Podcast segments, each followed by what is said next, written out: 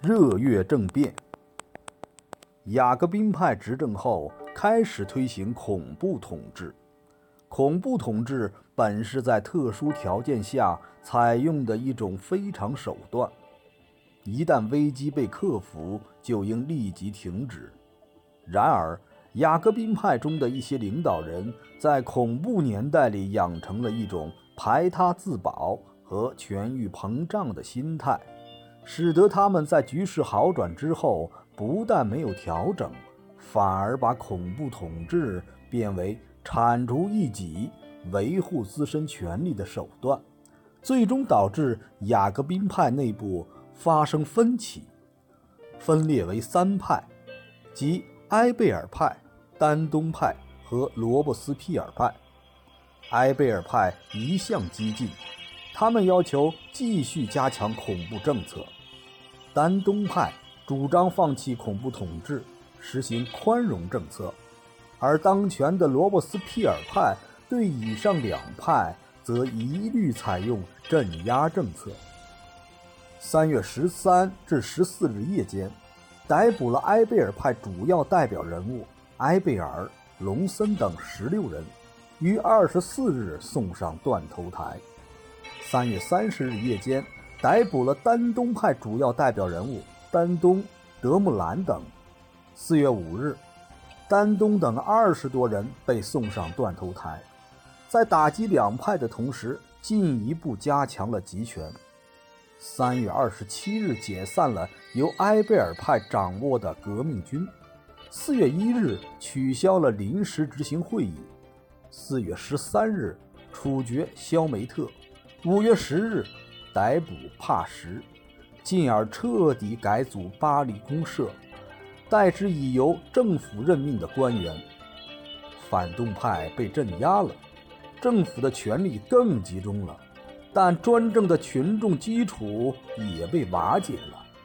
掌权的罗伯斯庇尔派陷于孤立，圣鲁斯特已清楚地意识到这一点。他说：“要使恐怖政策不成为两面锋刃的武器，是极困难的。革命已经冰冷了。”遭到孤立的罗伯斯庇尔派，在恐怖的道路上愈走愈远，决心清除所有反对派。一七九四年六月十日，库东向国民工会提出由他和罗伯斯庇尔共同起草的牧月法令，虽遭强烈反对，仍获通过。该法令以含糊的定义扩大了敌人的范围，宣布凡是与人民为敌的都是罪犯，所有企图使用暴力或使用阴谋来破坏自由的人。都是人民的敌人。